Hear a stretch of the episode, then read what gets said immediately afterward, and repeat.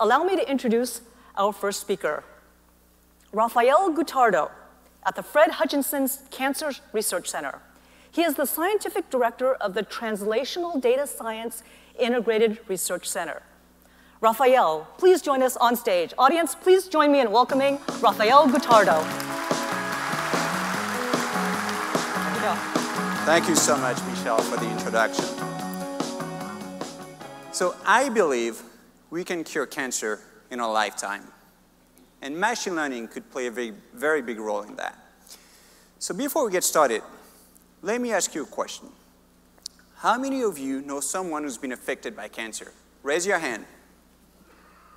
Look around you. It's pretty amazing. It's actually frightening. So according to st statistics, one in three people will eventually be diagnosed with cancer. One in three. What if we could change these statistics? I believe that we can change it. And by we, I mean us, the Hutch, a leader in cancer research. But I also mean we, technologists in this room and beyond. So let me tell you a little bit about the Hutch before we get started.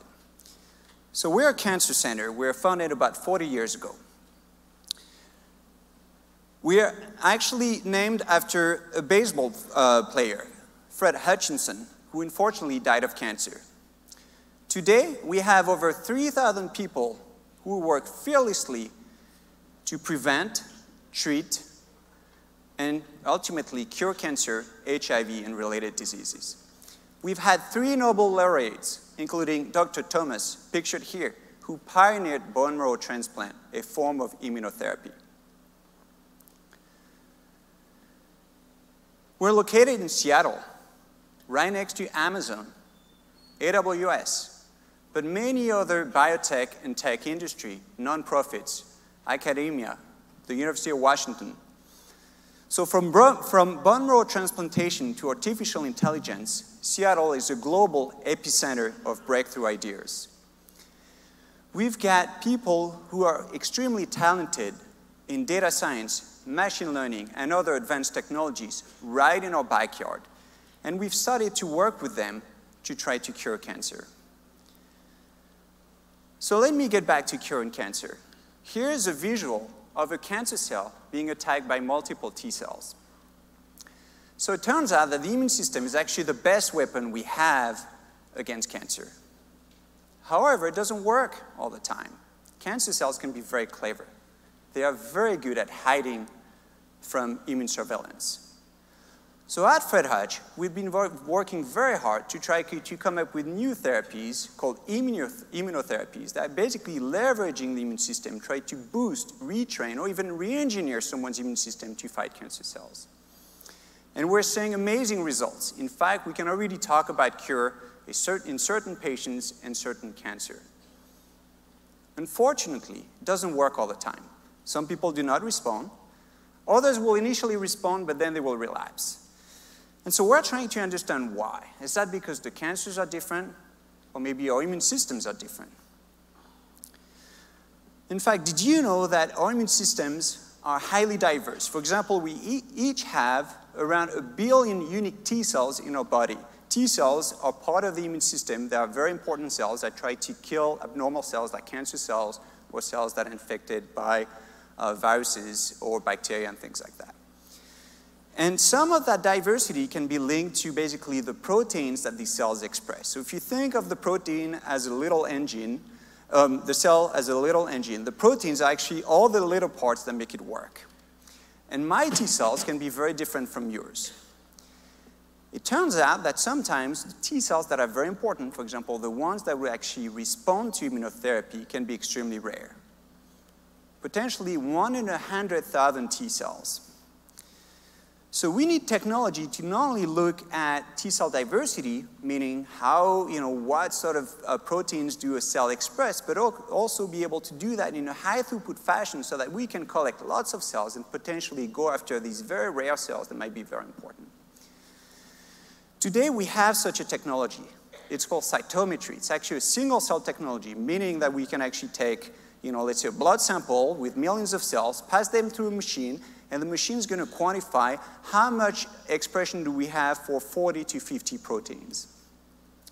It's very fast. We can actually do that in a matter of minutes. One sample, millions of cells, 40 to 50 proteins. For those of you who think in terms of arrays or matrices, you can think of it as per patient, per sample, a large matrix with millions of rows, these are your cells, and 40 to 50 proteins, these are sort of your variables. Now, if you look at these pictures, so this is the instrument that you can see on the right-hand side. On the left, this is actually the analyst that analyzes this data. And I kid you not, the standard, of, the standard way to analyze this data is basically to stare at a screen and try to draw circles around sort of cells that look similar to one another. So I'll show you that on the next plot. So this is an example. Let's say we're measuring three proteins in all of our millions of cells. So we have CD3, CD8, and then CD4. CD3 is a very important protein. It's actually how we define a T cell. So T cells are uh, positive for CD3. So on the plot here, you can basically see the protein expression of CD3 versus CD8 on the y-axis. Each dot is a single cell, and the call actually tells you when there's lots of cells that are basically overplotting. So it's the density, so there's more cells there. So if you look at basically everything that's sort of circle there, these are your CD3 positive because they're high for CD3. And in this case, the analyst actually drew sort of an ellipse around the CD3 positive cells to define T cells, and then took these cells and looked at the other two dimensions that we measured, looking at the, the expression of CD4 versus CD8. And here we can define the CD4 positive and, and CD8 negative T cells, and the CD8 positive, CD4 negative T cells. These are important. They are CD8, they are called the killer T cells. These are the cells that actually kill, let's say, cancer cells. The CD4s are helper T cells. They help the immune system by producing a lot of effector molecules that actually stimulate immune responses. So the point I'm trying to make here is that this is actually the standard way we analyze data in the lab. It's manual, it's time consuming, it's sort of subjective, it's not data driven. More importantly, you might sort of say, well, it's fine because here we can kind of see these populations, so we can draw these circles around and we understand where they are. But we're looking at only three proteins here. So if you consider three proteins, you might sort of say, okay, I can actually do it because there's eight different combinations. If you pick two markers or two proteins, you can plot them. You have basically three scatter plots. But these grows exponentially. If you have 10 proteins, potentially you have to look at thousands of scatter plots. If you have 20, you have millions of combinations. If you have 30, you have billions of combinations. So not only it doesn't scale, what's going to happen is that oftentimes the way these people will explore the data and try to look for interesting populations of cells or T cells will be very limited and biased. And so I can guarantee you that in any of these data sets, there's going to be information left on the table. And that information might actually be very important in predicting who's going to respond to immunotherapy. So because this is a machine learning conference, I thought I would sort of walk you through what we're trying to do to solve that problem. And then I'll show you applications of it. So I have a few cartoons that will try to illustrate that. So let's say we're looking at a lot of T cells. These T cells, because they are T cells, they express CD3. I told you that's how we define a T cell. So we have CD3 on the surface of these cells. And then if we were to measure CD3 by that technology called cytometry, we would basically sort of get a distribution that's all high or all positive for that protein. And you see a peak because it's not a perfect measurement, there's some variation from cell to cell, so we will express more or less of that protein. Now, if we measure other proteins, it will sort of look like this, because maybe for CD8, some cells will be positive for that protein, some will be negative, so that distribution will be bimodal. You get two peaks. And you don't get exact zero, because again, this is an imperfect measurement, and you get uh, measurement error or background noise, and so you get that sort of negative peak, low intensity, high intensity, positive. So if we were to look at a T cell, let's say, that express all of these five proteins, they will all be on the right-hand side. So their measurement should be above that threshold positive. Now, if we look at one that's negative for CD28, it would fall on the other side, right? So you kind of get the idea. By looking at where these cells fall in terms of measured protein um, expression, you can sort of guess what the phenotype is. So you, we can actually explore the space by building sort of binary trees and deciding on what a cell is depending on the expression of certain proteins. So we can start with CD3. You can see they're all positive. Then we can look at the other marker, depending on where they fall. If it's on the right, these are CD8 positive, and therefore I call them CD8 positive. If it's on the left, CD8 negative, call them CD8 negative. And then we can do that for other markers. We can look at another one called PD1, and then do the same. For the CD8 positive, we split according to where they fall, and then we call them negative or positive, and so on and so forth. These are actually cartoons, meaning that these are not real density that we actually get from the data. The density we observe are typically a little bit more noisy, so we have to make decision as to where is the negative, where's the positive peak, so we have to use cutting edge density estimation for doing that, and then making decision as to whether there's actually one peak or two peak, or even more than that. Sometimes we see um, distributions that have three peaks, and this is actually very important. Sometimes there's sort of a no expression a low expression, which we call dim expression, or a bright expression. And that, those actually have a lot of importance from a biological point of view. And these, we can make the decision based on the data. This is actually fully data-driven. We can decide on whether we see one, two, three, or four peaks. Now the order kind of matters. So here I started with CD3, then looked at CD8, and then PD1, but we could have done, you know, CD3, PD1, CD8. There's a lot of different combinations. So we actually looked at all these combinations. So we actually built what we call an annotation forest. So we're doing a forest of trees. We're going to look at all the different combinations and the order we can look at. This is important for a couple of reasons. One, because the order might matter, and so we want to know that. But more importantly, because there's actually structure that might not be apparent right away, but if you sort of look further down in a tree, once you've conditioned on things, you might sort of see some structure. So here's an example. Let's say I'm again looking at some T cells, and I'm measuring another protein, and I want to know whether my cells express or do not express these. But the distribution looks like this. So there's no clear separation between what's positive or what's negative. Now, if I were to look at maybe CD8 first, once I remove the CD8 negative cells and I just look at the CD8 positive, maybe I see structure. The idea there is that maybe there's lots of cells that don't actually express a certain protein, and so you shouldn't actually use that for deciding what protein, what's positive or negative. So this is very helpful for doing that. Now I've told you we looked at all the trees, we built a forest, but I lied a little bit. We actually do that, but we only look at combinations of four proteins. Because if we're to look at more than four, Again, it grows exponentially. We can't really do that. Even a computer cannot sort of cycle through billions of different things. So we have to be a little bit more clever. So we stop at four just for deciding what are the thresholds and what do we call positive, negative. Then we're still going to build the giant forest with the very long trees. We're going to look at all the different combinations. But we're not going to do that for all the trees. We're just going to randomly sample a large number of trees, let's say a thousand trees, we're going to look at all these combinations. And here what I'm showing you is very similar to classification trees, for those of you know, and when we sample these trees, it's similar to boosting or bagging.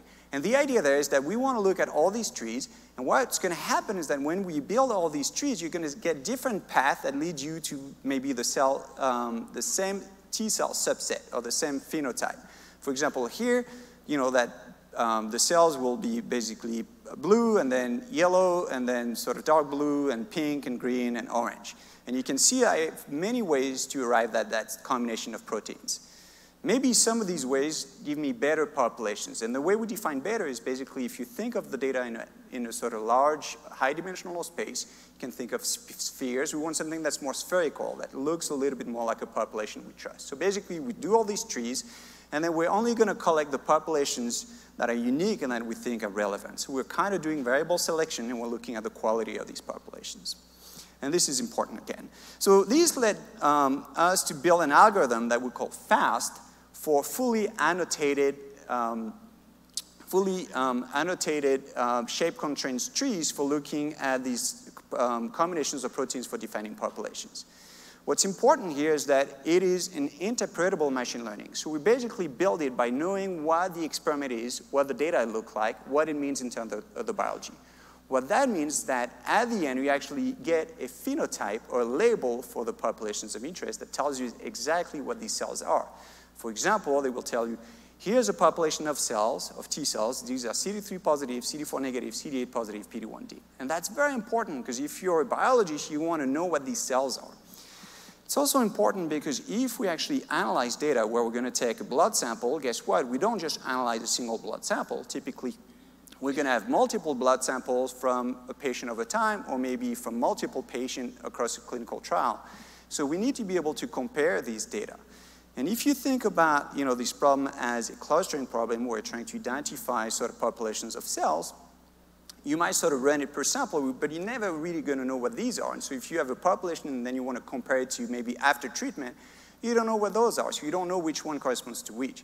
Because here we have a label, we can do that. And this is a big advantage compared to state-of-the-art algorithms. So one of the thing that we had to work with is how do we scale? I told you that we're doing all these sort of uh, exhaustive partitioning, we're doing all these trees and building these forests, and that's pretty computationally intensive. So we had to think a lot about how do we scale? How do we analyze large clinical trial data sets? Because we're going to have millions of cells, hundreds to thousands of samples that we're going to be analyzing. And so we basically use AWS Batch using tools such as Nextflow and Docker for basically um, trying to um, parallelize some of these computation because we can do it on a per sample basis so we can basically um, scatter all the computation, gather the results, uh, compute what we need, and then scatter again and, and gather again. So this is really a nice way for, for doing the computation. Okay, so let me get back to the science. Why is this important? So here is basically, we've been working on a cancer type called Merkel cell carcinoma. And we have a world expert at the Hutch we've been working with, Paul Nghiem, who uh, exclusively work on this cancer. So this is a very aggressive skin cancer. It's actually twice as likely to metastasize as melanoma. And up until recently, with the advance in uh, immunotherapy, there was basically no treatment for it. So basically, the survival rate um, for after chemotherapy after three years was only 10%. But now we have new drugs. And with immunotherapy, so a drug called pembrolizumab, we're already seeing amazing results. So this is a patient that had this cancer, and we're seeing the pretreatment. So you can see there's a lesion that's basically circled in black. And after treatment, it's completely gone. All you can see is a little bit of scarring. What's amazing, it took only three weeks, and it's one dose. Basically, this treatment is actually boosting your immune system. All it's doing is basically reactivating these T cells, and they go about, find the cancer cells, and kill the cancer cells. Amazing, amazing results. But guess what? It doesn't work in everybody. And even, even among people who respond, some will relapse. In fact, this patient was in complete remission for three years and eventually relapsed. So if you look actually at the FDA announcement when the drug was released, there was some statistics in there. The response rate was between 50 and 60%. The complete response rate was only about 25%. So if you think about curing cancer, this is great because we have a drug now that's approved for treating Merkel cell, but it's not anywhere near we want it to be. So the question we're asking is that if you think about, let's say we're taking four people, and only one of these, uh, out of these four will have a complete response, what's different about this patient? What can we do to learn that will improve immunotherapies, that will help us make the new immunotherapy that eventually will lead us to 100% response rate? So that's kind of the idea here. So being at the Fred Hutch again, we had the opportunity to work with the folks who were involved in the clinical trial that actually led to the approval of that drug. And by the way, this is a drug that led to the uh, two, um, 2018 Nobel Prize in Medicine because this was such an important discovery for cancer treatment. So we, um, we had the opportunity to basically have access to some of the data that were collected through the clinical trial. Basically, we had 27 subjects, 18 of which responded to therapy. And they had collected these sort of T-cell data using the cytometry uh, platform. And so we were really interested in using a new approach to try to reanalyze this data, looking at, you know, maybe there's some flavors of T cells that may be sort of correlated with clinical response. And we went to our collaborator and we said, you know, we want to work with you. We'd love to reanalyze this data. And they said, this is amazing. We really want to work with you. But they said, you know, just to let you know, there's no signal in these data. We've looked at it. So we went ahead anyway and we reanalyzed this data. We actually identify between 200 and 300 different distinct T cell populations in these patients. And then for each of these populations, we compared basically the frequency of these T cells between the responders and the non-responders. And I should say that these are actually data prior to, re to receiving the drug. So this is prior to immunotherapy. So this is basically looking at the state of the immune system before they receive the drug. And among these 200 populations, we had two that were strongly different between the responders and non-responders. And so we were really, you know, quite positive when we saw that because we identified something that discriminated between these responders and non-responders.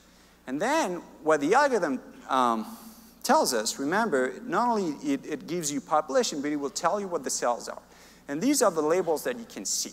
So for those of you who are not really biologists, basically it's saying the first population, by the way, these are box plot looking at the frequency. So the y-axis is the frequency of these T cells in the blood, broken down by responder light blue and non-responder dark blue.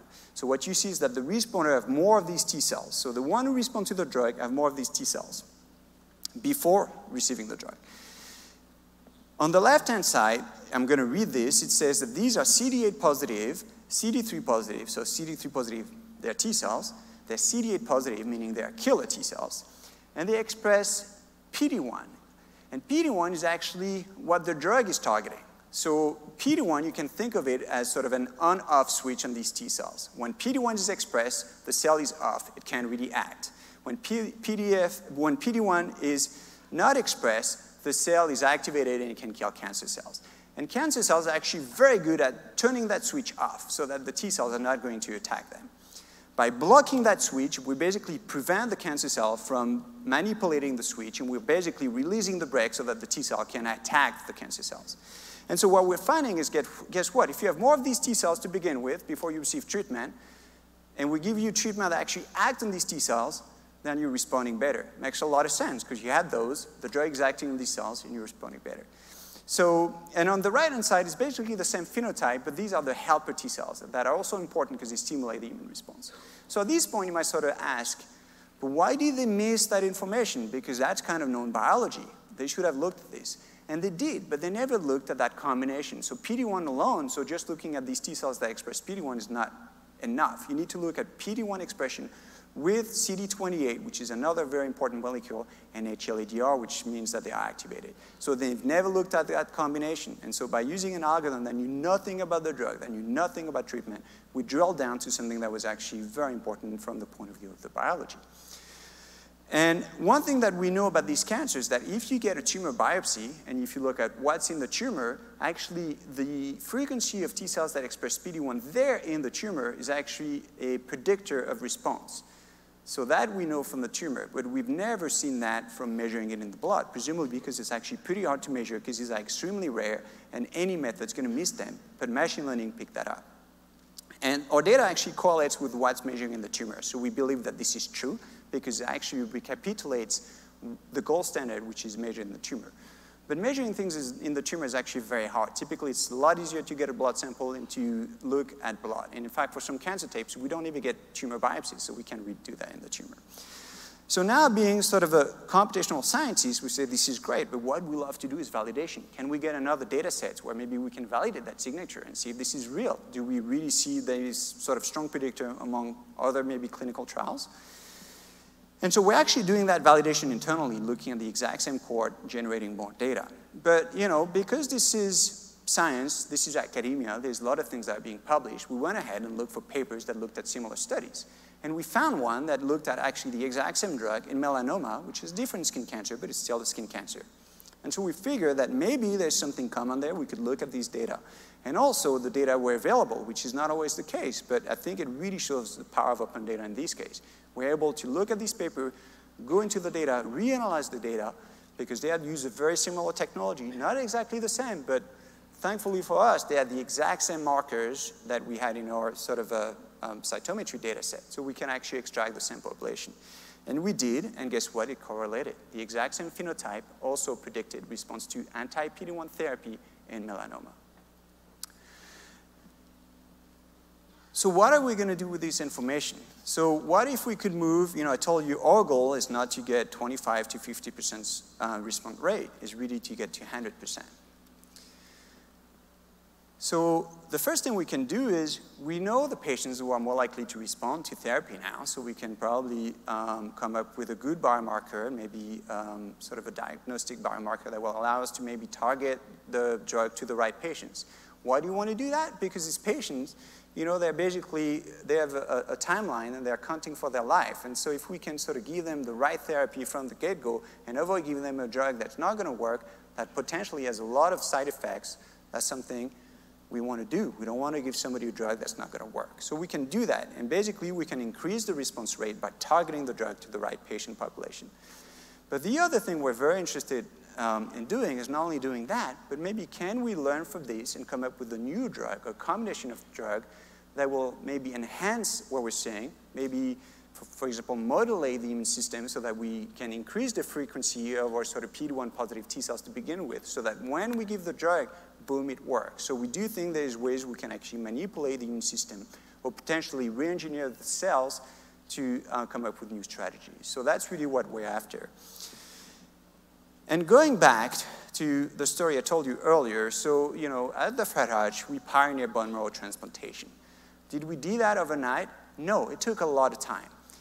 Basically, it was a lot of, uh, you know, trial and failures. And we, um, meaning Dr. Thomas, um, ran a lot of different clinical trials in trying to understand how does that work when you do, you know, when you do a bone marrow transplant.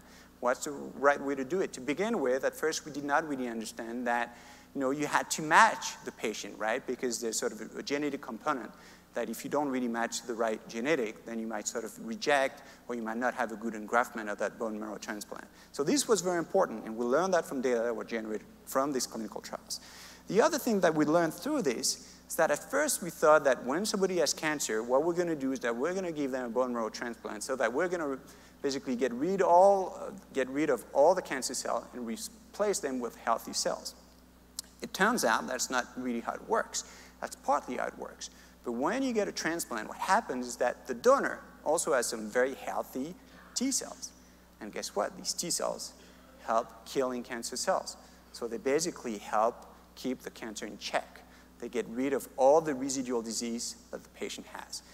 And from the, with this therapy, we actually went from basically 10% response rate initially to 50%. And here we're really talking about cures because these patients, they fail chemotherapy, they're getting a bone marrow transplant, and in many cases, they go on to live normal life after that, or close to normal.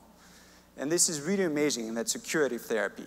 So at Fred Hutch, we're now thinking about how can we do that with immunotherapy. And we're very lucky to have something that's called the Bezos Family Immunotherapy Clinic, where we have a great facility where we're seeing patients, we're giving them the best-in-class drugs, the new clinical trials, also products that are not commercialized. What this means is that we have access to a lot of samples that oftentimes are eager to participate in research. And we have built the best way to collect samples and generate massive data sets from the patient that we're seeing. And from that, we are currently thinking about building the largest database that we can of immunotherapy data sets that are generated from the patients that we're treating at the clinic there. And our goal is then to use machine learning and AI to extract new insight that will move, that will move us closer to that 100% response rate and to our goal of curing cancer. So the future of cancer research has just started and invite all of you to visit this webpage. There's many ways you can participate and you can be part of this revolution. Thank you very much.